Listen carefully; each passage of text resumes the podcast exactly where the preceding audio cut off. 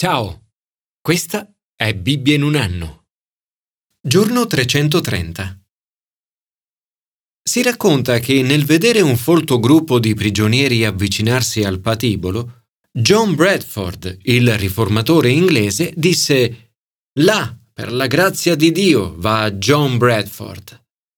Nel milleottocentosette, sul letto di morte, John Newton, autore dell'inno Amazing Grace, sintetizzò così l'incredibile grazia di Dio. Sono un grande peccatore, ma Cristo è un grande Salvatore. Nel brano del Nuovo Testamento di oggi, Pietro parla del Dio di ogni grazia. La domanda che ci poniamo è: come dovremmo rispondere alla grande grazia di Dio? Commento ai Sapienziali. Ringraziare e lodare il Dio per ogni grazia. La grazia è un dono e la risposta più appropriata a un dono è la gratitudine. La lode è la forma suprema di gratitudine. La lode e l'adorazione sono quindi la risposta più appropriata al Dio di ogni grazia. Il salmista scrive: «Ecco, benedite il Signore voi tutti, servi del Signore, voi che state nella casa del Signore durante la notte. Alzate le mani verso il santuario e benedite il Signore». Signore, ti ringrazio perché tu sei il Dio di ogni grazia. Grazie perché tu, il Creatore del cielo e della terra, mi doni la tua benedizione.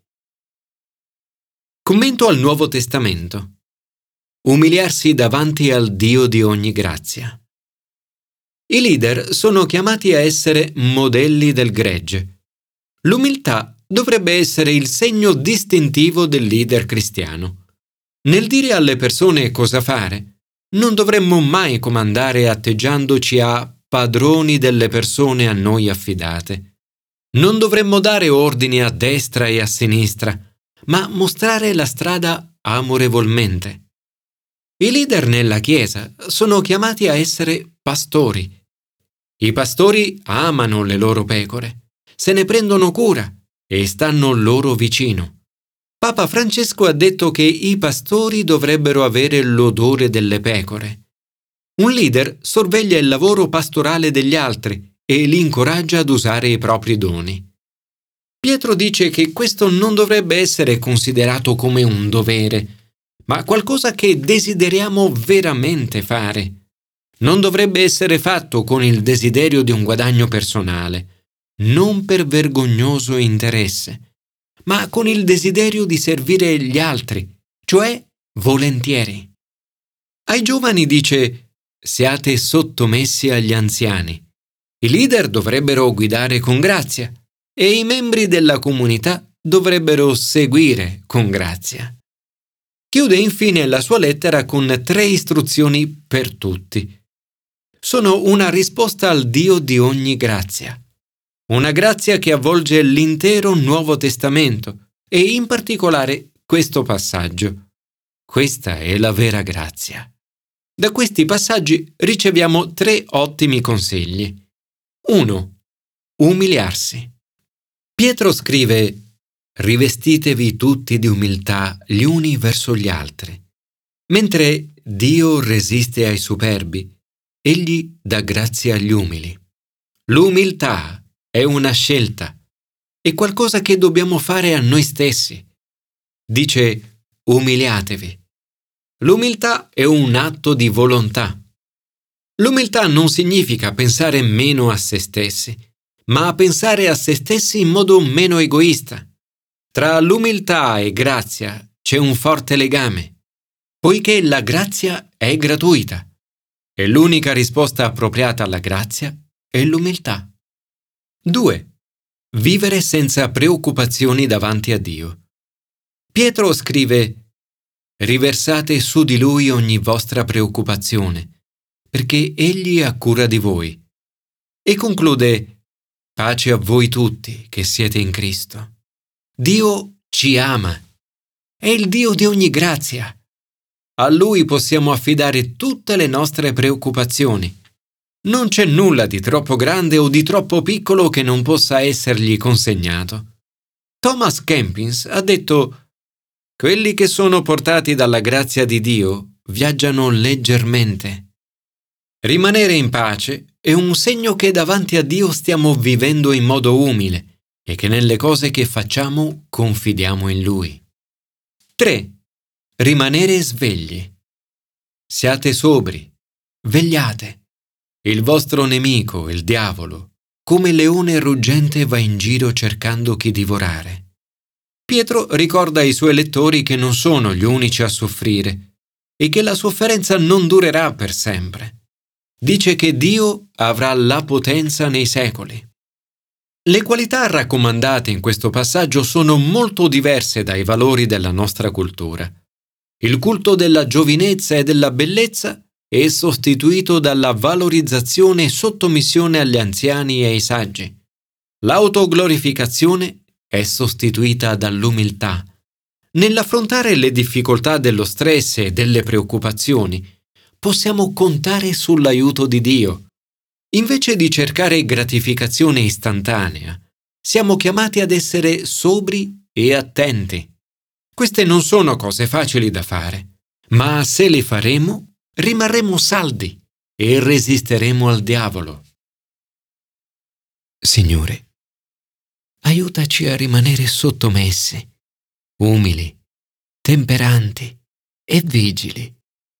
Aiutaci a riconoscere l'opera del diavolo e a resistergli.